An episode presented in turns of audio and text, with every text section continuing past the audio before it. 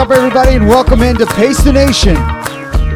We're broadcasting back in Studio 1A here in downtown Arlington, the heart of Arlington County in Clarendon. I'm your host, Chris Farley. We are back again, full crew, for episode number 85. And to my right, of course, it's Joanna E. Russo. Joanna, what's up? There was a new report released today. Oh, man. With the sexiest cities in America. Where did Arlington come in? Well, Arlington wasn't on the list. Oh, because it's a county. Yeah. Where do you think D.C. was? Sexiest cities. Right. That's kind of like, I thought it was weird. I'm going to bring in William E. Dox here. He's raising his hand. He's got an answer. It's our other co-host, William E. Dox. Dox, what's up? Do you have an answer? What comes after last place? Second to last place. No, that comes before. Oh, okay. Well, I'll just tell you, DC was third. No way. Behind Philadelphia and Detroit. No, this is a unsexiest cities for sure. Horrible, right? Study. I mean, come on. This study was funded by the city councils of Washington D.C., Philadelphia, and Detroit. Well, Philadelphia is the city of brotherly love. Yeah. Yeah, that's not sexy. That's cool. They're like, I think they're blue collar. That yeah, exactly. Seems like the opposite of sexy. You think of like Rocky running up the steps, and I don't know. And then Detroit, you think of like cars, and I don't know. Some people find cars sexy, Farley. General Motors, and I don't know. Greece. Joanna, what's your top three? I don't know that I'm like well equipped to name top sexiest cities, but I would have thought Miami would have been right in the top three, right? That's a good point. Yeah. I also would have thought Los Angeles. Right. I would agree with that. And maybe Vegas. Okay. 3 for 3. I think that's a good top three. I think you should give more confidence in your sexy cities. I agree with those cities. To counties, I would say Arlington comes in at number one. Yeah, what? Who else is on the list? I can't name another county. I'm sure I could if I thought about it, but Fairfax County. There you go. That's got to be up there. Is that on your list as well? That's number 2 on your list. Montgomery County. There wow, Farley's county knowledge is just dropping like flies. Well, speaking of Montgomery County, we have a awesome guest today who is from Montgomery County. I would have respected you more if you called him a sexy guest. he's that too. Excited to be joined by Montgomery County's own Kelyn Soong. He is a writer for The Washington Post, and he wrote an article this week entitled "A Sub 2 Hour Marathon: Once Seen as Impossible Could Happen Much Sooner Than Experts Thought." So he's going to join us and talk about that, and talk about a lot more running related. He ran a little bit of high school track, but has run a few marathons, trained for a mile, and also interviewed and written about a lot of PTN guests. So it'll be fun to catch up with him. And I like how his articles, when he interviews the PTN guests, is focused on the PTN appearance. I don't know if that's the case. We should ask him. Well, I haven't read the articles yet, but I'm just assuming. We should make sure. Do you not have a subscription either? Oh, Joanna, people don't know that joke yet because it hasn't happened on the show. That's true. Also in today's show, Joanna's got a couple of stories. One transportation related, so we'll talk about her odyssey getting over here to the studio today. This is the only reason why I tune in. That's it. She is also, do you know Joanna Dox is our liaison? Yeah, that's her right there. No, I do know Joanna. But you know, she's our liaison for the GRC racing team. Uh-huh. So she's got a story GRC racing team related, so we're going to have her talk about that. Also, today's program... you know, I told you guys I had a new training method last week. Mm-hmm. We had a fan of the show tweet us, and he may have debunked my training, training method in 1 week. Well, I tell you what, we can dedicate a lot of time to the debunking of Farley. That sounds like a good use of our time. But it is the holiday season, guys, and we're going to talk more holiday next week's show. I gave you kind of the do's and don'ts last week. Mm-hmm. But it's time to go and buy... your Christmas, Hanukkah, whatever holiday you celebrate, gifts. And a lot of folks are buying them online these days. And you know that Kelyn's boss might actually be destroying retail. Yeah. Is that too harsh of a statement? No, I mean, I don't think so. And I don't know if he's his direct boss or not, but you know who probably he probably reports directly to him. Yeah, People don't know who you're talking about. They have a coffee meeting every morning. You know who owns the Washington Post now is Jeff Bezos, who is I guess the owner of Amazon or runs Amazon, and he is flipping retail upside down. So I wonder if Kelyn does have a coffee meeting with Jeff Bezos. I almost feel, because obviously Jeff Bezos is a listener of the show, but now I feel like he's gonna feel like you challenged him to a duel. Right. That's, I know. That's how I felt that came across. So are you ready for that? What kind of duel are we talking? If it was a race, yes. A retail duel. No, not a retail duel. He's going to say, I was kind and let you survive, but I can bury you now that I'm aware of you. He probably could. But I just made that reach of a connection that Jeff Bezos, Kelyn's boss, ultimately he is his boss, and how Amazon has flipped retail upside down. Have you guys done your Christmas or holiday shopping as we sit here on December 15th? I've done a lot of it, and none of it on Amazon. Good for you. I did have to buy one thing on eBay. Okay, that's fair. I mean, no offense to Kelyn's boss. Is it for me? No. Because we are doing our Yankee swap next week, so it might be for you. But you're not sure yet. The Yankee swap, we don't know who we're getting for yet. I don't think you understand how Yankee swap works. Anyway, I have done zero shopping so far. Zero. Mm-hmm. I think we're getting a group gift from my dad. Oh, I have to cut that out. He listens sometimes. Okay, yeah. And so I owe my sister money, but I haven't even paid my sister money yet. So technically, I haven't gotten anything. Wow. Okay. So... You guys, I said we wouldn't talk too much about the holidays because that's for next week's show. Mm-hmm. Do you guys get each of your siblings, your parents, an individual gift? Do you group up with or are you assigned to one person? How does it work in the Russo household? So we've always traditionally gotten, because there's only four of us, so we've always gotten each other gifts. And my brother used to get me the little geisha fans every year when we were kids. And then one year we tried to do a Secret Santa where we picked names out of a hat. But because my brother is married and my parents are married, right, they ended up getting gifts for their significant others, even if that wasn't who they picked out of the hat. So it was really just me that showed up to Christmas with one gift. You were the big winner. Yeah. Well, kind of, but I felt bad. So we don't do that anymore. You felt like a big loser. Yeah, exactly. Yeah. So now we just get gifts for everyone. Docs, how's it work in the Docs household? Yeah, I mean, right now everybody just gets everybody something. It's really exciting. Okay. I'm sure you haven't started shopping yet, but I'm sure you go all out for your nieces. Yeah. Former hosts of the program. You got to get them something. Have they been on the show? I don't recall that. I was going to buy them this morning, but then you changed the schedule, and now I was going to get my shopping done. I appreciate you guys making accommodations for the ever-changing schedule for the podcast. All right. We will talk more Christmas next week. We'll have a Christmas-themed show, hoping to have Intern Kelly on. So that'll be a fun show, and you'll finally explain to me how this Yankee swap works. So I look forward to that. You get the worst present. That's how it works, based on the seat that you're sitting in. And that's a random draw. There's nothing we can do about it. All right. Well, I don't know how good the Yankee swap will translate onto a podcast, but we'll give it an attempt. I thought you did a Yankee swap with. He does. Well, I know we do. He knows. Yeah, he just, and every year he doesn't know how the rules work. Yeah, I know. I pretty much know how it works.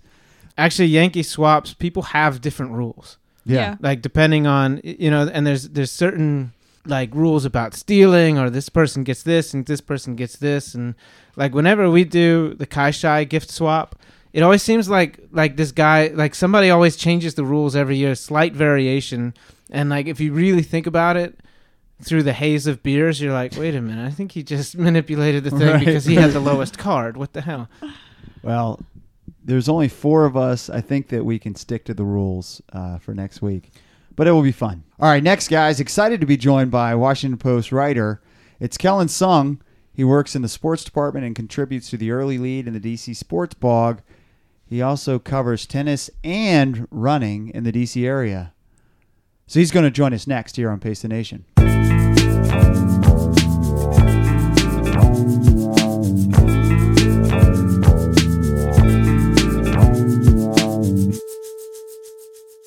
Welcome back to the program. And now, guys, we are excited to be joined by Washington Post writer Kelyn Soong. He joins us in studio. Kelyn, what's up, man? How are you? I'm great. How are you guys? Great. Thank you so much for joining us. From the Washington Post, it says, you work in the sports department and contribute to the Early Lead and the DC Sports Blog.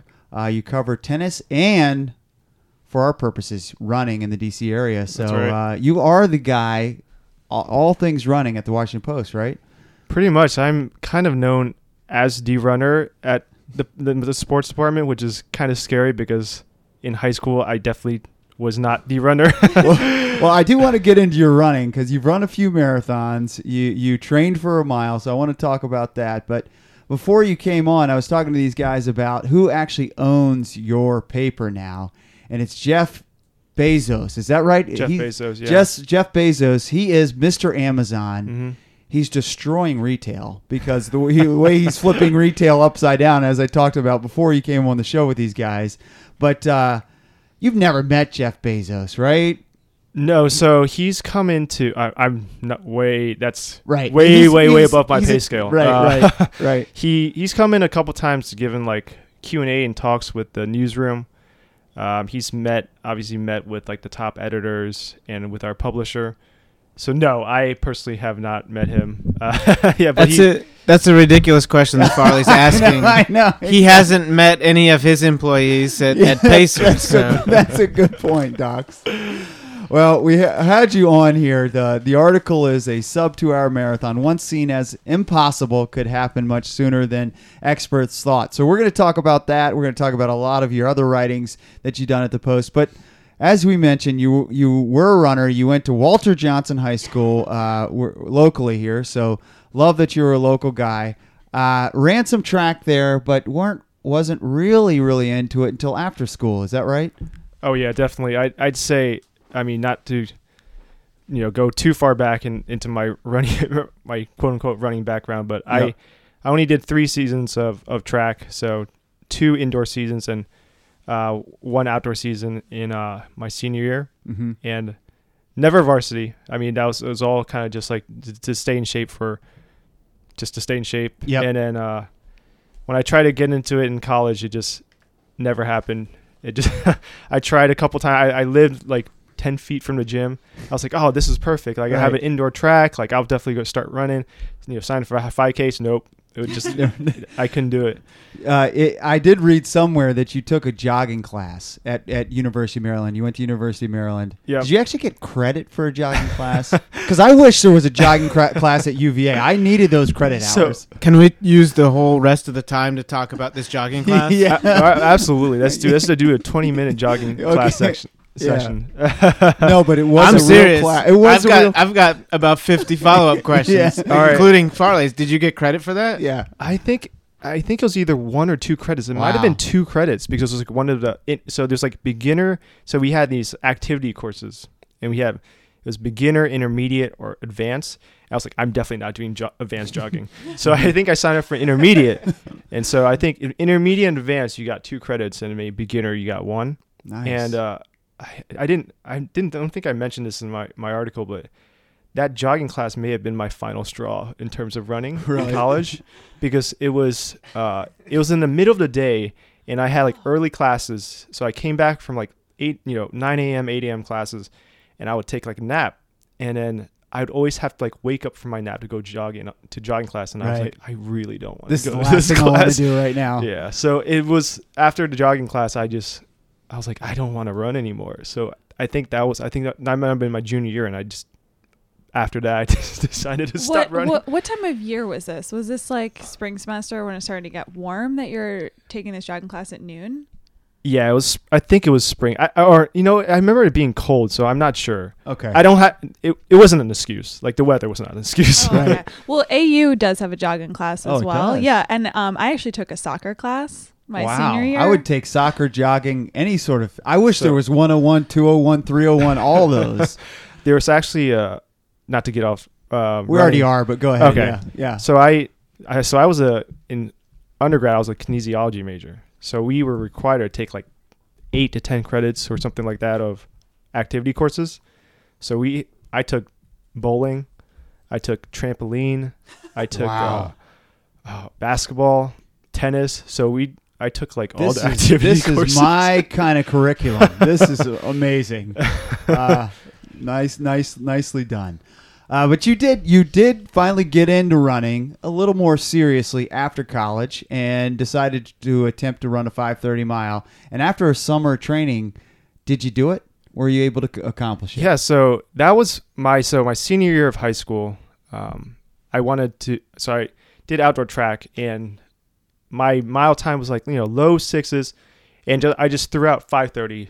I was like, 5:30 sounds like a solid mile fast time, man. Yeah. So I was like, I think I can do that. And then I took senior year pretty seriously in my standards, and the county B meet I ran a 5:48. So I peaked out at 5:48. That was like the hardest I ever ran. I felt like I was like going to black out, and so, right. So I was like, yeah, that's my peak. Like I can't, I'm not going any faster. So then after college, we all moved back home, and I grew up in the Bethesda area, and some of my really good friends are like top-notch, like former collegiate runners. Mm-hmm. And so I started hanging out with them again. One of them ran for UVA, Andrew Jessen, who's a top runner from the area. Yeah, absolutely. One of my good friends, Danny George, who's a former D3 runner and now does marathons and stuff. And so I started hanging out with them, and running would occasionally come up, and I was like, there's no reason that I'm, 21, 22, and I'm young, healthy. There's no reason why I can't run a 5:30 mile. So I made that my goal that year. And both Andrew and I were semi-unemployed after college. We weren't doing that much. I think he was like working for Muscle Milk or whatever, and coaching at Georgetown Prep. Yep. And so I kind of just recruited him to coach me, and he gave me like workouts. And I would wake up at like 11 a.m. and be like, text Andrew, hey, what's the workout today? And he texts me back, and I just go to WJ track and do the workout.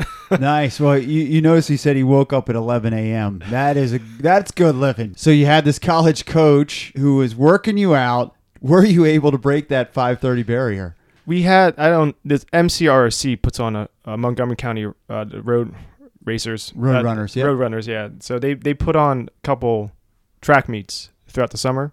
The first one was the Midsummer Night's Mile, and that was kind of my time trial. So I ran, I think, 5:48 again. Okay. So I ran so after like maybe like a couple weeks of training, I ran like a 5:48 again. I was like, this is my peak. I can't go lower. This just isn't for you. Yeah. But I kept going at it. I trained pretty hard for. There was another meet at about the end of August, so I trained pretty hard with Andrew, and then between those meets, I ran like a 5:37 on a time trial, and I felt great. Mm-hmm. That's the strongest I've ever felt running a mile. And then the Going Green Mile, Andrew wasn't there. Usually he paces me. He would pace me before we do our mile, and like the last 200 meters, he just let me go. Right. And so I don't think my friend would like me telling the story, but my Andrew was out of town that week, and so my other good friend, Danny George, was the pacer, and so he's like, I got you, like, don't worry about it. Like, you're totally going to break 5:30, so he took me out on the first 800, and I looked at the clock, and it said 2:36, I was like, that's my 800 PR, yeah. I don't think this is going to happen, right. So I kind of imploded the last two laps, and ran up 5:33, okay. And so a week later, Andrew came back, and I was like, hey man, like I couldn't do it. He's like, let's go to the track. Let's go to Walter Johnson's track. So we did like kind of a time trial. And so he paced me for the, 3.5 laps, and the watch said 5:30.1. Wow. So I ran that's my PR is a 5:30.1. I'll give it to you. That's basically, that is a 5:30. I think it counts. Yeah, that counts. Okay. So after you ran a 5:30 mile, you started working for the Washington Post? Yeah, so I think the 5:30 mile was in 2011, and then that was in between undergrad and grad school, and that's when I was starting to do like journalism internships and freelance writing. Since I didn't major in journalism as an undergrad, I knew I wanted to go back to school for that, and so in 2013, I went back to grad school in journalism at the University of Maryland. How many jogging courses did you take when you did your journalism curriculum? Unfortunately, it was only a one year program, so there was not space for a jogging class. But yeah, well, that's okay. I think so. You run the 5:30 mile. I get it. You get serious about life. You go back to school, get this journalism degree, and then you start working for The Washington Post. And I grew up, in Arlington. You grew up here in the area. Docs grew up in the area. The Washington Post, was just a huge part of everyone's day. First thing in the morning, you get up, you read the sports scores, or, I think that's what I don't know what you had in New Jersey, but... the New York Times. Oh, okay. I've heard of that. Never heard of that. Yeah. But, it was a huge part of our day and of our lives to have this nice brick and mortar Washington Post paper in your hands every morning, which was pretty cool. So yeah, I still think that the Washington Post is just, a huge brand. And pretty cool that you're working there. Was that a dream? How cool was that to start working at the Post? I appreciate it. Yeah, it was definitely a dream of mine, definitely a goal of mine. I think in grad school when people asked me what I want to do, I said I want to work at the Washington Post. And so and I did some sports writing during grad school, and so yeah, it is an honor to work there. And so yeah, I mean like my parents were subscribers. They still are subscribers. I would hope so. Yeah, that's a good point. Exactly. Keep our son in a job here. Yeah. Yeah. And so, yeah, no, it's really cool. I get to, I get to cover two of the sports that I really love, in tennis and running. And so in the past, I'd say more so in the past, maybe year and a half, I started covering more of the running beat in the local area. And so, yeah, it's cool. I got to do really cool stories, and I got to meet, cool athletes and cool people. And so it's a lot of fun. Yeah, you've crossed over actually a lot of your articles, and you can find all those articles online. They archive all those articles. Really cool to go back and see all your writings. But a number of guests that we've had on the show. Kate Grace, Matthew Centrowitz, Sarah Brown, Molly Huddle. I really like your interview with Kate Grace and the part about her mom being a fitness icon in the 80s. And then you went out and did a workout with that North Cal team, which was incredible in itself too. Yeah, talk about, I mean, was that one of your favorite articles, or tell us about some of your favorite articles you've done? I think that was probably the most fun I had reporting, for sure.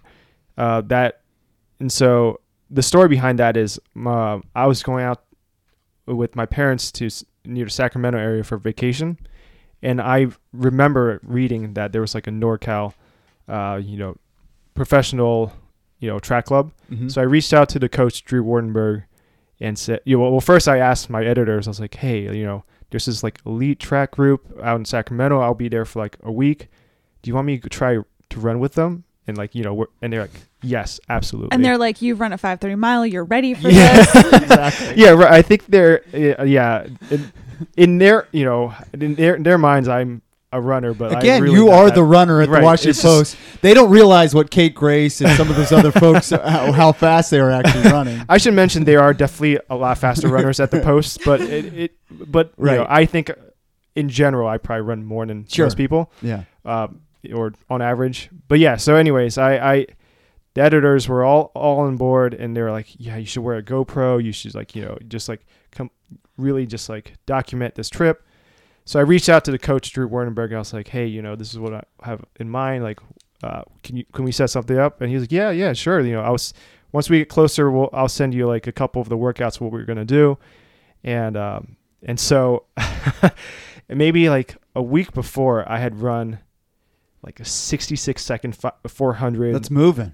Yeah. For me, that's just I had to double check. I was like, this can't be. No, I don't think we ran 400 meters. For all of our listeners, that's moving, man. Yeah. That's fast. And so I was like, yeah, I'm ready. I think I can do this. But in my mind, being ready was hanging on with them for half the workout. Right.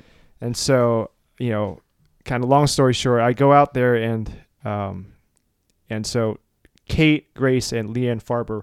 We're doing like 400, 200 repeats.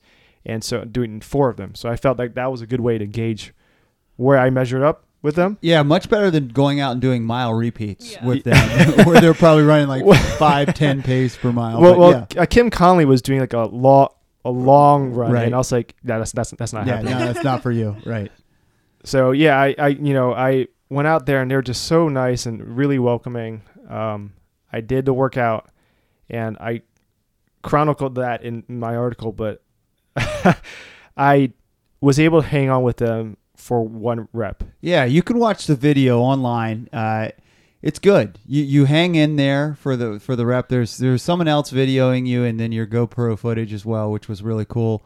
But towards the end, you were kind of fading a little bit compared to what those guys were doing. Yeah, I mean, anybody would. Let's be honest. Kate, Kim, those both made the Olympic team. It was funny because it's in a separate video on YouTube where I interviewed Kate before our workout, and I asked her, I was like, how long do you think I can last with you guys? She's like, to be honest, I don't even think you can do one. I was like, wow, that's pretty rough, but all right, I appreciate your honesty. And so, I think I proved her wrong somewhat. I think, but I was not able to do half. My goal was to do half of the workout at the time that was prescribed. And then I've written a couple articles about Kate since then, but then I tweeted at her, I think, after Olympics, and she was like, oh, hey, by the way, I meant to tell you that was like an easy workout for us. So she's brutally honest, and I totally respect that. But it's it was pretty brutal. Well, you'd expect her to be brutally honest in the moment, but for her to hang on to that dig for 3 months, I know. Exactly. Yeah, she come on. Yeah. Well, I think she didn't want to to tell me that soon after to give me a period where I can reflect on it, and but now the grace period is gone, and so she can be honest. Farley, he's a writer. Yeah. All right. Well, we'll get into maybe some other articles, but I did want to touch on your article that came out this week. It's a sub 2 hour marathon. One scene as impossible could happen much sooner than experts thought. It's in this week's Washington Post online. Did it come out in the print version as well? I think it is planned for this weekend. Awesome. So look for that for this weekend. A 2 hour marathon. I mean, most of our listeners are going to think 2 hour marathon, 2 hour half marathon would be impressive. So a 2 hour marathon is coming through.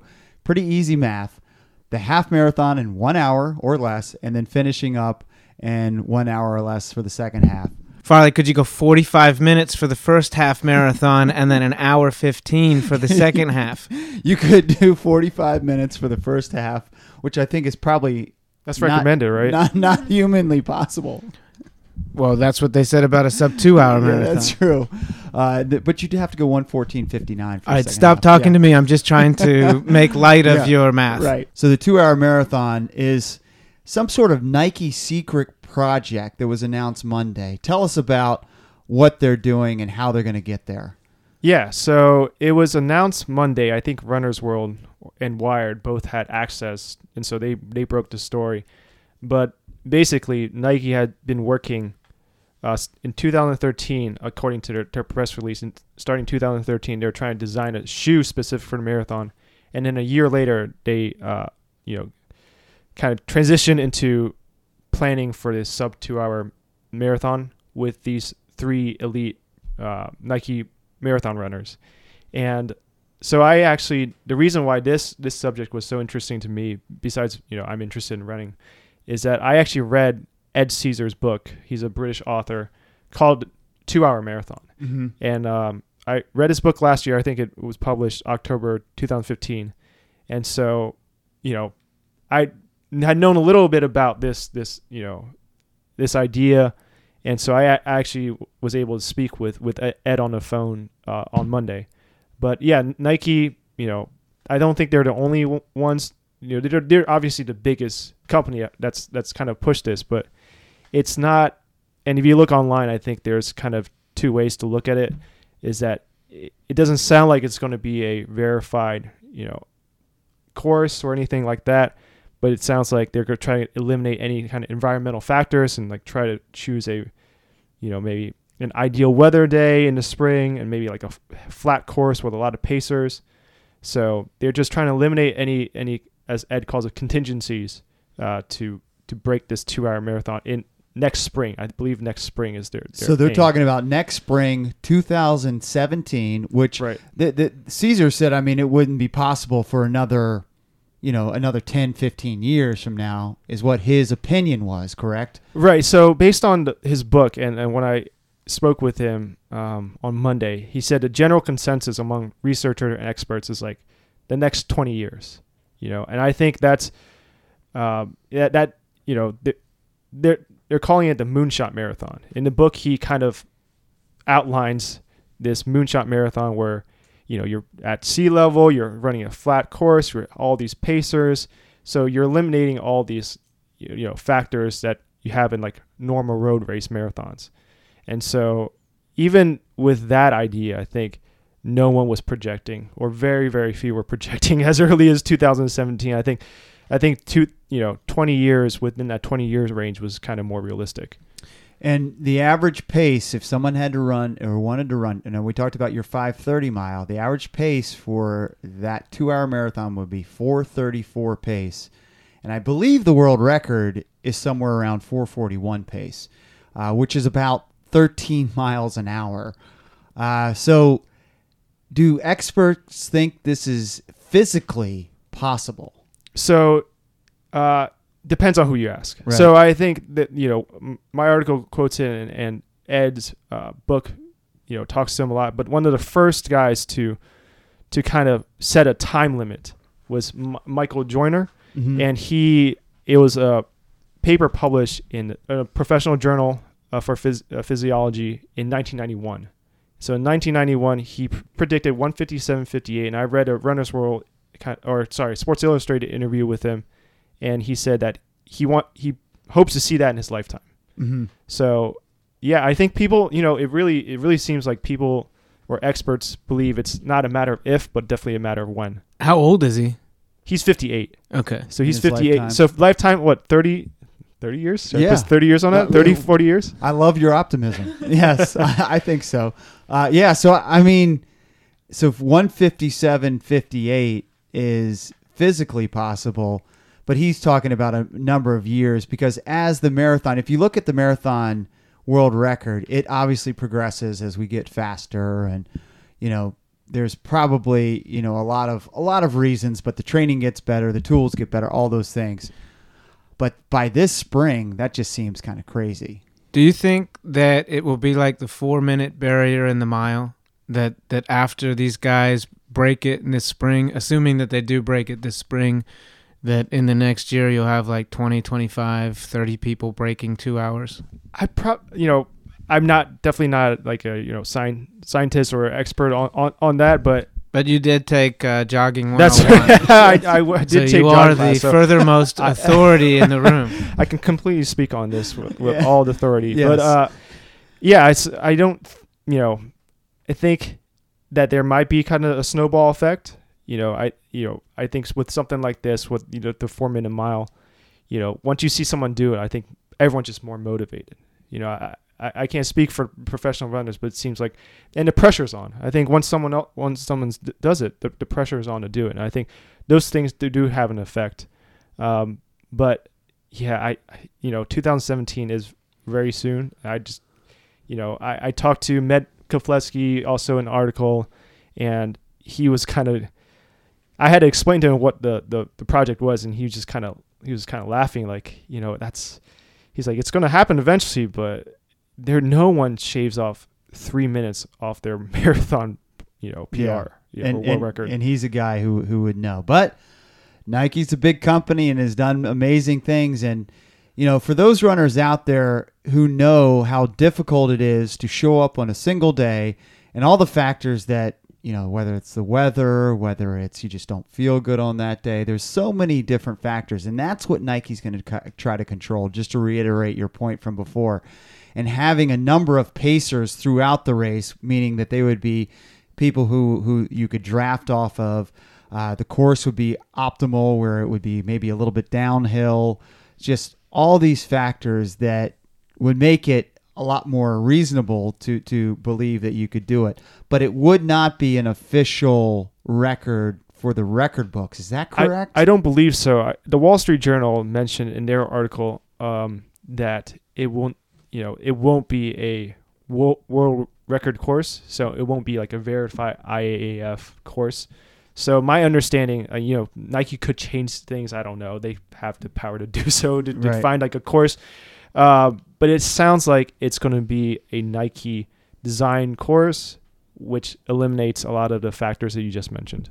And the Let's Run message boards also confirmed that it will not be a world record course. Well, speaking Do you read Let's Run? Yes and no. So after... Does it give you a headache to read Let's Run sometimes? As a professional writer? No, they have good articles, and I think they include really good links.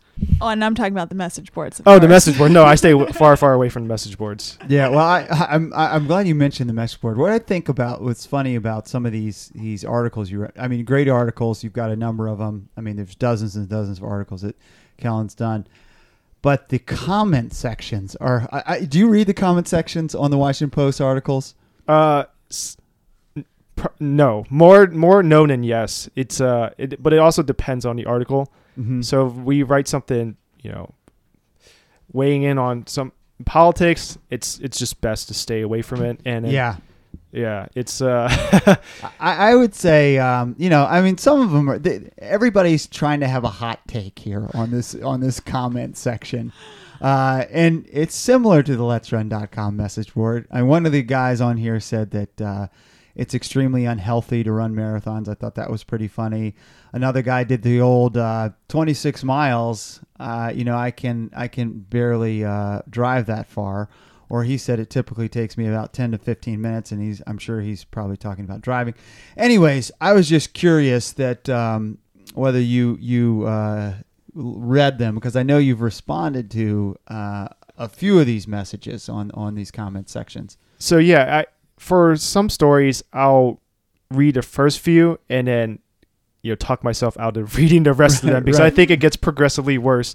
And I think that happened with my marathon article, my first person marathon article about the Marine Corps Marathon a couple years ago, where the first couple were supportive and nice. And then it got progressively like, you are a terrible runner. You should just quit. Right. Well, this article was a sub 2 hour marathon. Once seen as impossible could happen much sooner than experts thought. We're hoping to see that this weekend in the print version, but it's certainly online. You mentioned your article about you chronicling your marathon effort 2 years ago where you're trying to break 4 hours.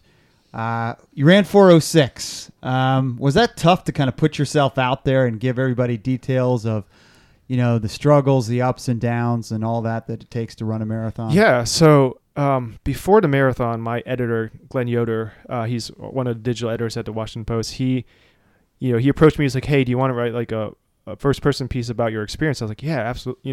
That sounds cool." And in my mind and throughout most of the race, I was building a narrative in my head, like crafting a narrative of what I would write. Right. I don't know if that's the best race strategy. No, probably not. But in the whole time, I was thinking of writing a kind of a piece about how I went from I may have mentioned this in the article, but in elementary school, I was the second slowest kid in all of my grade. Wow. We had a kind of just like a field day where we went around the grass loop. And I remember finishing second to last. And the person who finished last was wearing, I think, at that time, in the early 90s, baggy pants was the thing. Right. So he was wearing huge baggy, breakdancing, whatever pants. And so he spent the whole time trying to keep them up. So that's the guy I beat. So in my head, I was going to be like how I went from the second slowest runner in elementary school to a sub-4 marathoner, and that's not how it worked out. Did you ever consider going to one of those Montgomery all-comers meets and just handing out baggy pants to the competitors and starting, "Hey, I've got you these. It's a little present. Try it on." Yeah, I'll do that in my next mile race, I think. Well, 4:06, you're right there, man. You've run the last three Marine Corps marathons. I trust you can break it, because you run a 5:30 mile, you can definitely run faster than 4 hours. That's the hope. That's the plan. So I have some advice for you. Okay, you need to set your goals further down than what you really want to get. So if you want to break 4 hours, then you should be like, I want to break 3:45, right? Because you just keep coming really close to these targets that you're setting. Right. So if you set your targets past where you really want to get, so you should be like 5:15 mile, 3:45 marathon. That might work, or I would just crash and burn and finish much slower. Well, I'm not saying that you adjust any strategy. I'm just saying that you like. Put that out there. I like your line of thinking, Dox. Maybe instead of Andrew coaching you, Dox can coach you for the next one. Sorry, Andrew. Yeah, exactly. You've wrote some really cool articles, like we said, about a number of Pace the Nation guests in the past. One of our favorite guests, well, both of them, Matthew Centrowitz Sr. and Jr. What's your experience been with the gold medalist and his unique father? Yeah, so I got to know both of them through just reporting and writing articles, and both of them were at the National Press Club a couple weeks ago, and so my story with the older Centrowitz is that in grad school I was doing a project about sub four milers, and I wanted to speak with Coach Centrowitz and I don't think I've written about this story before, but it was. I called him, and the first thing he said was like, if you're gonna come and interview me, don't be late. I left like school like an hour early just to go see him, and then like I end up forgetting my microphone, and so I had to go to like their TV audio department. So I showed up like sweating to Matt Centrowitz's office, but I was 7 minutes early, and he was like, "Oh, you're early. I like that." So since then, I think off on the right foot. Well done. So I think since then, Coach has a good impression on me because I was 7 minutes early to our interview. That's awesome. But both they're both local guys. The Post has written about them a bunch, and obviously being a gold medalist, they're both very charismatic. Yeah. I would put it that way. They're both extremely charismatic in their own way. No question. Yeah, Coach is one of my one of our good friends, and he's been on the show a couple times. And there's always a story that you can unearth with Coach Centrowitz. So I would encourage you to interview him anytime, because I'm sure there's just new stuff every day. Because I don't know what I mean, and they're all true stories. And they're super compelling. And he's just he's a great interview. So. He's awesome. Matthew Centrowitz, awesome. You interviewed, I mentioned earlier, Kate Grace and the story of her mom being a fitness icon. When we interviewed Kate on our program, I don't know why we didn't touch on that. I'm disappointed in us for not touching on that, but. What's the story with her mom? What did she do? She was some 80. I saw actually, Chris Evert, the famous tennis player, like tweeting about how Kate Grace's mom was an inspiration to her. Yep. So I didn't know this until I first met Kate, but her mom Kathy Smith was a pretty famous like fitness icon in the 1980s, and Kate's done a bunch of interviews where and her mom as well. There's a New York Times piece with her mom, which she didn't have the same opportunities Kate has now, or female athletes have now. So she was probably extremely she still is extremely athletic, and probably could have been a top runner or any sport she got herself into. But I think the opportunities weren't there for women at that time. So she became a fitness like instructor, and she did like these VHS videos and stuff. So if you go online, YouTube, Kathy Smith's Fitness, there's like dozens of like stuff, and it's incredible. I mean, she's like, and then Chris Evert tweeted that Kathy Smith was her inspiration, her kind of like fitness idol growing up. That's awesome. And the wardrobe is amazing. The wardrobe is pretty incredible. Leg warmers, leotards, everything is like exactly what you think would be in like Olivia Newton-John video. Definitely worth Googling. Well, one of my favorite articles that you've written was about after the election and Parks and Rec. So can you talk a little bit about that? I don't know this Parks. Do you guys watch Parks and Rec? Oh, yeah. I'm sure probably a lot of our audience does. Yeah. I don't watch it, so you're going to have to dumb it down for me.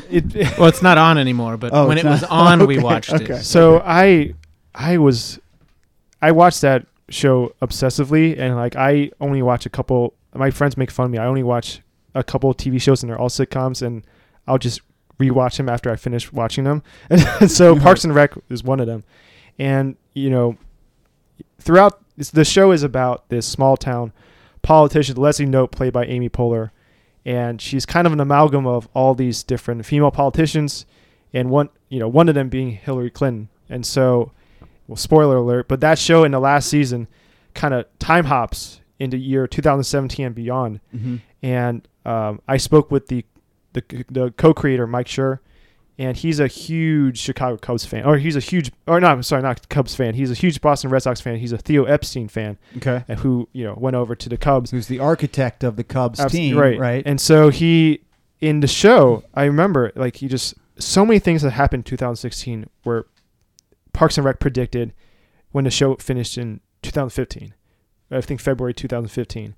And so one of them being that the Cubs win the world, like, that a bunch of characters are in Chicago in summer of 2017, and the Cubs had just won the World Series, so there he was referring to 2016 World Series. Wow! And he wrote that. I think he wrote that in 2013 or 2014. Wow! So he was way ahead. And the Cubs hadn't won the World Series for over 100 years. So they had just come off like an 80 or 90 loss season. So. Right. I mean, I talked to Mike Schur, and he was like, he's a fascinating guy to talk to. He's very,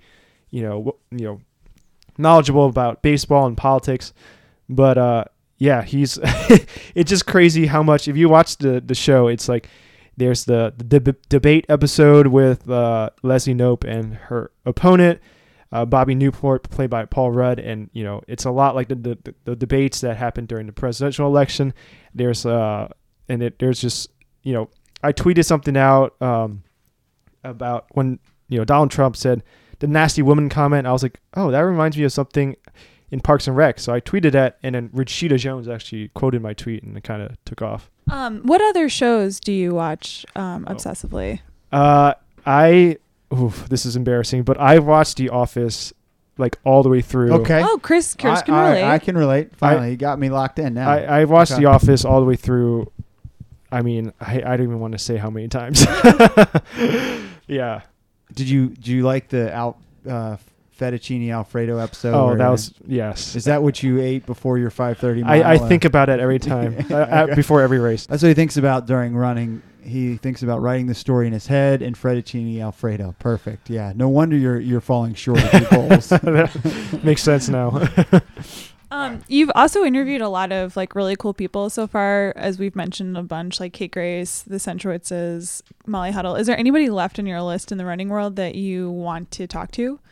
That's a good question. I mean, I think there's a lot of interest, runners, and I could also cover tennis. I think it lends itself to, since it's an individual sport, I think it lends itself to different personalities, and I think. There's a lot of people, because I didn't cover the Olympics in Rio. I was on kind of like the blogging desk here, but any of like the, I think a lot of runners have interesting stories. Like I'll say, one of the stories I really enjoyed writing was with Flo Groberg, who's the Medal of Honor recipient, and he actually was a Walter Johnson and Maryland alum. Okay, wow. And so that was, we never overlap, but we have, mutual friends. And so I think, I right off the top of my head, I can't think of, I think there are a lot of runners, and I think, who would be interesting to talk to? I think, and I don't think he would talk to media, but Alberto Salazar, I think, would be a very interesting person to talk to, especially with the Cuba connection. Yeah. And we talked about, him on the show earlier, and how he was such a relevant figure during the Olympics with Galen Rupp medaling, with Mo Farah with his double medals, and his athletes doing so well. Matthew Centrowitz, obviously, we talked about earlier, and you never heard from him. And so I do think he'd be a tough get. But if you could get him, man. Yeah, that would be great. I mean, we did one of my former colleagues wrote a 30 for 30s that we'd love to see, and I think he would be a fascinating 30 for 30. No question. Yeah. All right, Kelyn. Well, I appreciate you making the time for us today. You got a lot of great articles. Are you on? You're on Twitter as well, right? I am. Yeah. So what's the Twitter handle? It's just my Kelyn Soong. So it's, my first and last name KelynSoong. Kelyn Soong, and you can find all his articles. They're archived on the Washington Post website. Although I tried to start clicking on your articles, and then they said, you've read enough for today, and they kind of shut me out. So I don't know how that happened. I was disappointed in that. You need to have a subscription. Oh, I got to have a subscription. All right. I'll subscribe. Got to keep this brick and mortar in business. I know, that's true. All right. I was going to say, maybe I'll take your parents' subscription and log in under their name. No, I will get a subscription. I do love getting that brick and mortar Washington Post. I thought, what do? You buy, like Farley has the Washington Post always at his house. What do you buy it at Starbucks or something? I probably overpay for it at Starbucks. Yeah, why don't you just get a subscription? We'll get you set up. We'll get you a subscription. All right, I'm gonna get on you for that. All right, Kelyn, thank you so much for joining us. The article again is a sub-2-hour marathon once seen as impossible could happen much sooner than experts thought. Check that out. Check out all his other work on the Washington Post website. Dude, thank you so much for joining us. Thank you, guys. It was a lot of fun. A lot of fun to have you, man. There he goes. It's Kelyn Soong of the Washington Post. This is Pace the Nation. We'll be right back. All right. Thanks again to Kelyn Soong for joining us on today's program. Again, you can follow him on Twitter at Kelyn Soong. It's KelynSoong. I recommend following him because he does a lot of cool, fun, wacky running stories. I like the wacky running stories. I like the stuff is a little different. And sometimes he does stuff on Parks and Rec or other favorite sitcom. Well, it sounds like there's not going to be too many other sitcom stories. That's true. He says he watches 2 or 3 shows, and the only one he would. Now, the thing is, like, he said he was embarrassed to admit The Office. Is that really something to be embarrassed about? I don't think so at all. Yeah, I think The Office is great. I mean, that's I like agree. Saying, well, I'm a little bit embarrassed to say this, but I really enjoy caviar. Right? Yeah, that's true. Maybe he was embarrassed because he aligned himself with me, because that is embarrassing. He knows that I'm the office. Or maybe he was going to say another show and then change it. He chickened out. Yeah. Well, tweet us in, Kelyn, if you have any other recommendations for sitcoms. Let us know. Yeah, exactly. Somebody who's that selective about their shows, whatever that third show is that he watches, has to be good. It's got to be good. All right. Well, we did have to change the time a couple times today, so appreciate him coming in and you guys making it work. It was a bit of an odyssey for you coming over here this morning, Joanna. We always love your transportation updates. I'm so glad you don't have a car yet. I thought you were getting a car. Well, I mean, I am, but I have to go up to Maine to get it. Oh, okay. Yeah, so I have to figure out when I can do that. Is your brother's car? It's my sister-in-law's car. Okay. Yeah. Nice. Although I reached out to her and am currently negotiating to outbid you. But you don't. I'm going to turn the car into an aquarium. It's about the size of an aquarium. You don't have a car yet, so. So this morning I did a track workout. Okay. And so brag much. Well, because we were trying to start at 9. Right. Uh-huh. So I didn't want to move it because I'd already moved it from yesterday. So I was like, I'm just gonna get up. I'm gonna knock this out. Mm-hmm. And then I was a little late getting to the metro because it was very cold this morning. So I was just like a little cold. Yeah. It takes a little longer to do everything in the cold weather. What does that mean? It means that I sat like in my bed for after I took a shower for like 10 minutes and I should have just been like walking to the metro. But so I get there. This is the girl who can't wait for the cold weather. Can't wait. Oh, I can't wait. Yeah. I do. Give me the cold. Yeah. And I like cold weather. Hiding in her bed. Yeah. But I like being cold, but then I like getting warm. My problem this morning was my hands. My hands were so cold and I had two pairs of gloves on. I really needed a good pair of gloves, but that's like a different topic. We can talk about that later.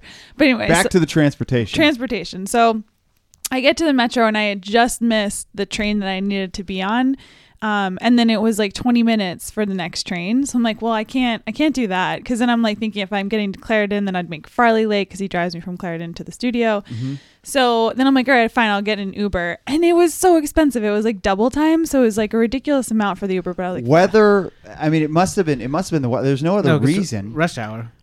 Okay. Yeah, right, but so I've taken Ubers in rush hour before, and it's never. Mm-hmm. This was like. Well, freezing could be it too. People that walk to work are probably like, forget that's it. That's true. Yeah. Well, I also think that the Uber drivers conspired against me, and they like called each other up, and they were like, "Oh, it's only half of us work, so that we get like a nice paycheck today." Yeah. Yeah. That's probably. Although I don't know how the half that aren't working, how they win. Well, they get paid. It's a big pool. They probably pool all their money together, and so half that's of the not how Uber pool works. I don't think that's how it works either. But like maybe then like the next. Okay, fine. So there's probably not a great conspiracy in the Uber. I like community. Where you're trying to go with that though. But anyway, so my Uber driver like goes past me, and then he calls me. So I'm on the phone with him, and I hadn't looked at what his license plate number was, but I remembered it was from Maryland. So this car pulls up in front of me, and I assume that it's my Uber driver. So like I get in and I say like, "Hi, I'm Joanna." And then he just takes off. So then we're like 5 minutes down the road, and then he gets a call, and he's like, "Oh, are you calling me?" And I'm like, "No, I'm not calling you." And then his phone is like, "Your passenger fare is calling you." So then this other girl is like, "You drove past me," and then I'm like, "Oh no, I'm in the wrong Uber." The wrong car. And then the guy who was supposed to get into his car, then he calls me, and he's furious. He's like, "Where are you?" Mm-hmm. So then the other Uber driver had to take me back to where my actual Uber driver was. Then we had to switch. And you're wondering why they doubled your charge. That's never happened to me before. But I did get in and say my name, and I got. Yeah, that's on them. That's on that guy. Yeah, and I have. Well, it's not on both the drivers. It's on that one driver. Yeah, and unless he was picking up another person named Joanna, which is, in my opinion, very unlikely. Very unlikely. There's How many Joannas do you know? I try not to know any Joannas. I know one. Uh-huh. Yeah. And you try to actively avoid her? No, actually, I like her. She's another Italian Joanna. Uh-huh. So they shouldn't have charged you double. I mean, that's well, their fault. The fare was just double. The surge charges were active. Finally. Yeah. Okay. Yeah. They didn't charge me double because of two different Ubers. It was just the fare from Shaw to the studio was double. Wow. Today. That is quite an odyssey. What I noticed coming over here was all the trash cans like blown all over the street. Oh no. And I thought about like why don't they make trash cans with really heavy lids so they don't blow all over the place? How would you put your trash in there? I didn't really think that through. but you see trash strewn everywhere on the street. There's got to be a solution. Yeah, we should clean up this town. That's the solution. It's not like it's not windy frequently. I was thinking the heavy lid might do. Maybe. You know, another reason why you want to get those. Actually, you should get like a clasp. Okay. That's very easy for the better solution. Sanitation like engineers to unclasp as they pick up the thing. Because you also want to do that because then the raccoons can't get in. That's exactly why isn't there a simple clasp that would would lock your trash can? I don't quite probably money. That. I don't know. Somebody's probably already thought that through. I just thought that on the way where I saw trash cans pushed over, trash strewn everywhere around the streets, and it just looked like anarchy out there this morning. Maybe anarchy is a little strong word. Yeah, there's places in this world where there's like explosions and buildings all over the place. If we have a little bit of trash on a windy day, all right, we have a good life. I probably. So last week I mentioned that I thought I had cracked the code on a new training method. Mm-hmm. I recall that. Yeah. Mm-hmm. The running with the dog and having my dog pull me so it ups my cadence and without using too much of my cardiovascular energy. Well, Satya, one of our loyal listeners, tweeted in an article from health.com. So you got to think it's like legit. Right. It's not health.net. Right, exactly. It's health.com. It's a real website. Joanna, if it was health.net, I might not trust it. I would be inclined to trust it more if it was health.org. Yeah, oh, exactly. Really? Well, health.com. So it's somewhere in the middle of trust right now. Seems reputable. I checked. There are some other real reputable articles on here. Anyways, they had running with your dog, 17 do's and don'ts. Uh-huh. And number 11 out of the 17 was don't let the dog pull you. Right. Their nose should be even with your knee, and their arms should be straight down, holding their leash right by the collar. That says that's what the doctor says. But is that what the doctor says, or is that what the dog whisperer says? That's what this doctor who's writing this article says. But when you walk your dog, and I'm going to yield to Joanna, the dog whisperer right. of our table, but I believe the dog is supposed to not lead you, but supposed to walk even with you or behind you if it's really disciplined. That's correct. So right. So maybe that's not a mechanics thing. Maybe that's a... dog whisperer. Well, they didn't mention any sort of like health problems, right? Either for the human or dog. They just said this is the way you do it. Exactly. So let's get some more information here. Health. Well, I figured it was a health related, article, being that it was on health.com. I assumed that was probably unhealthy for either me or the dog. Probably the dog. But don't you think that if it was unhealthy for the dog, it would be on health.rough. So don't you think that when you write these lists like this, though, and you come up with the idea, right. You talk to the editor, and we should have talked to Kelyn about this, right? And you say, I'm going to come up with a list of 20 things. You probably have 12 good ones, right. And then there's 8 of them. You're like, all right, let's just stretch this out. Why didn't they just stick with the 12? They had to go to 17. Yeah. So when they got to 17, maybe they were just like, you know what? Let's just put on there. Don't let the dog lead you. Next one. So if they don't have substance, then, there isn't any real. They're not referencing any sort of. Not that I'm disparaging Satya's research. Right. I appreciate Satya for bringing right. this to our attention. Well, I don't see any like negative health-associated reasons that they reference here. So, but I assume it being on health.com, it's probably not a good thing, right? Mm-hmm. Had I not read this article, I was going to ask Kelyn. They're looking to do this sub 2-hour marathon. Like, will dogs be involved? Dogs? Yeah. Why not? If you're trying to set this thing up, why not have the dog lead you? Yeah. Why not just then have like a few dogs, have some sleds, some snow?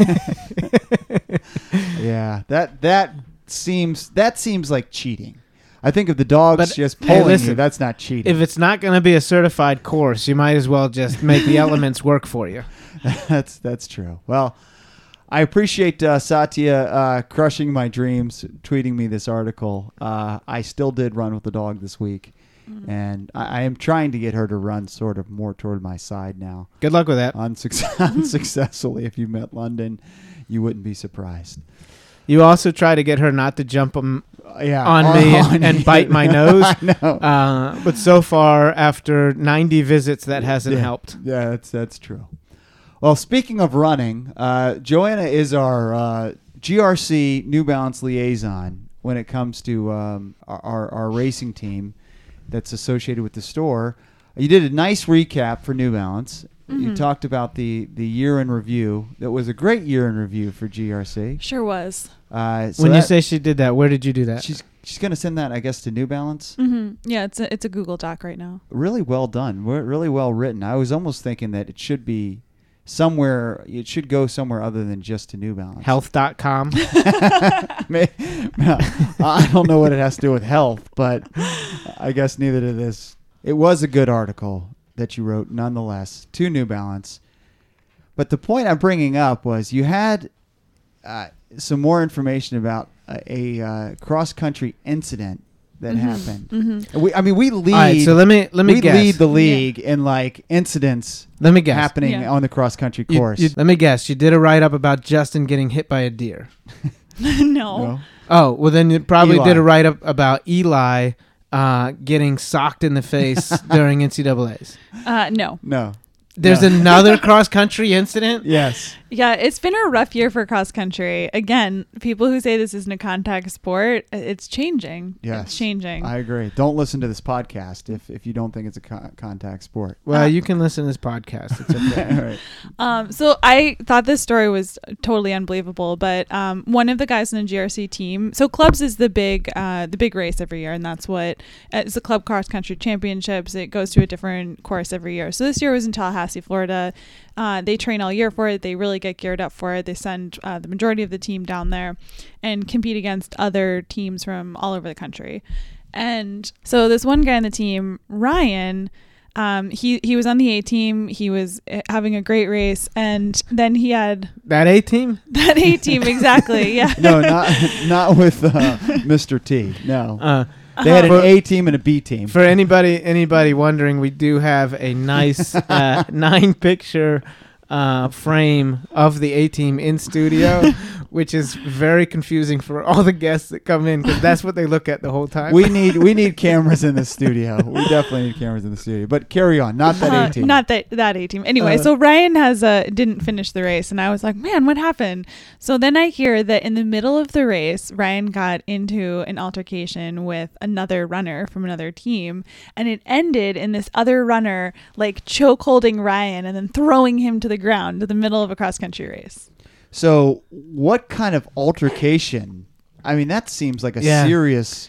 So from what I heard, there was like a couple, you know, in cross country race, it's some like bumping. Yeah, there's like a lot of people, you know, paths are only so wide. So there's like a little jostling for position. So I heard that there was like a couple of elbows thrown. Maybe somebody cut somebody else off. Some words were exchanged, and then it escalated to this incident. Wow.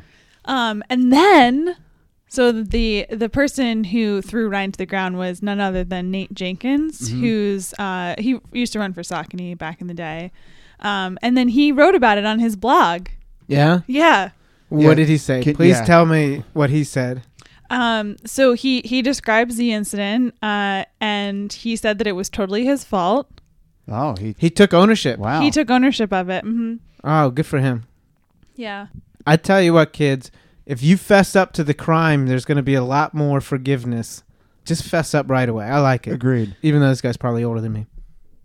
Well, so he says, I sort of used my right arm and threw the guy to the ground. That wasn't really my intent. I just wanted to give him a good enough jolt so that we'd move on, but down he went. Because he was describing how they were kind of like jostling and elbowing each other.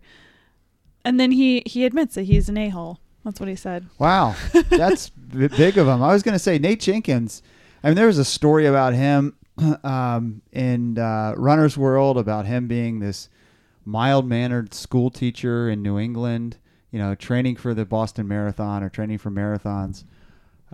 This looks like a different side of him. Wow. But I'm glad he came. I'm glad he admitted it. Good for him. Cross country is fierce. Yeah. It brings out, you know, the animal instincts in all of us, I guess. So did Ryan finish the race? He actually didn't. He did not. Mm-mm. Okay. What about the other guy? He did. Okay. Well, I will say the GRC men's team was 12th, and the women's team was 6th. So it was all not a loss going down to Tallahassee to run that race. So congratulations to those guys. Sorry for Ryan though. Yeah. But I am glad Jenkins apologized. That's cool. Well, I'll give him props for that. The question is, did he apologize or did he at least own up to being the... All right, well, you're right. I think it sounds like he owned up to it. At least I don't know that I'd use the word apologize to describe his blog post, but he did talk about the incident, yeah. All right. Cross country, definitely a contact sport. Yeah, I think that on the list of sports that parents will not let their kids do because of injuries... Say like number one, football. You really don't want your kids to get into football with all the concussions going on and all this kind of stuff. Number two's got to be cross country at this point. At this point, it's overtaken hockey. Yeah. Oh, easily. Yeah. No doubt. All right. This podcast, of course, is sponsored by Pacers Running. Pacers Running with 5 area DC locations. Pacers Running is for every run. We also have a location in Princeton, New Jersey. If your holiday travels take you up to New Jersey, check out our location at 7 Palmer Square in Princeton. Or if you live up in Jersey. Or if you live there. Yeah. Or if you're just passing through for non-holiday reasons. Yeah, for any reason at all. Mm-hmm. Yeah. When you say it's for every run, is it for the long run? It is for the long run. Is it for the track workout? For the track workout. Is it for the 8-mile loop that goes by my house? Yes, for sure, that your dog is dragging you on. Yes. Mm-hmm. All right, well, your story checks out. It sounds like it's for every run. For every run. Mm-hmm. All right, before we get out of here, guys, I wanted to wish former guest Lewis Kent the best of luck as he competes in the World Beer Mile Championship this weekend. Where is it being held? It's back in Austin, Texas. I'm hoping that he Wait, this weekend? It's this weekend. So I'm going to Austin this weekend. Are you really? Yes. Nice. All right. So if you could go and root Lewis Kent on, love to see him get his world record back. Brooks made him a special makeup pair of Hyperions that are Lewis Kent Beer Mile Hyperions, its favorite racing shoe. So, Docs, go check out Lewis this weekend in Austin. Give me the details on that. I'll send you the details on that. So good luck to him. He's lost his world record, but hopefully he can regain it this weekend because I know he's fit and ready to go. All right, guys, episode 85 in the books. Thanks to Kelyn Soong for joining us today on the program. You can follow him at Kelyn Soong on Twitter. You can also see his most recent writing in the Washington Post about running the 2-hour marathon, the sub-2-hour marathon. So thanks again to Kelyn Soong for joining us.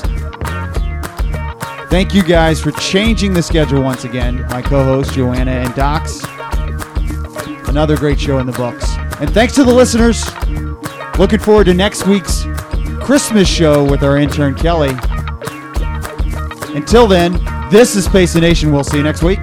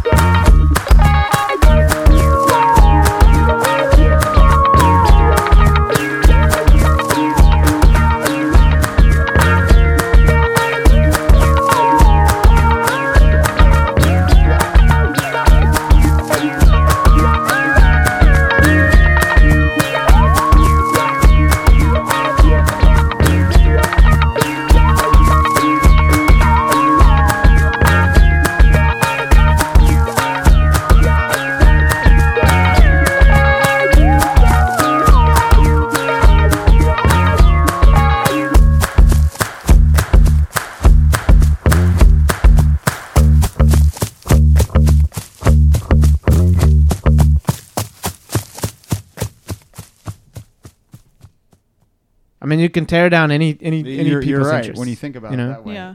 I tend to go with except for mine, because my only interest is holding myself up in my house and not talking to people. And there's nothing wrong with that. Which is weird. I don't know. We got to get you out for the holiday season. Do you know that if you're a nun in the Catholic Church, you can apply to be a hermit nun? So like you don't have to live in a cloister or convent, and you don't actually have to like go out into the community. Like your job will just be to like live away and just like read the Bible and stuff. I did not know that. Yeah. I always thought that sounded great. Joanna, are you going to become a nun? No. I thought about it when I was in high school. Yeah. Yeah. And why don't you want to be a nun? Well, I want lifestyle's too fast. Yeah, it's too fast of a lifestyle. Yeah. Can't keep up. Yeah, I actually love cutting, deleting big chunks. It's like Dana pouring laundry detergent on her laundry. That's right. She used to be a what? That's right. One of our friends. She says she gets a weird feeling inside her when she pours the laundry detergent on top of her. Such a laundry. Good memory. It's hilarious. And she shared that information thinking that everybody got this feeling. I know. All right. So my weird feeling is like when I delete like a 10-minute chunk of the podcast all at once, I'm like, yes. What did we decide was the price limit for the Yankee swap? $1,000. Up to, not over. $20. $20, okay. Do you guys know who Leroy Jenkins is? No. No. Do you know who that is? No.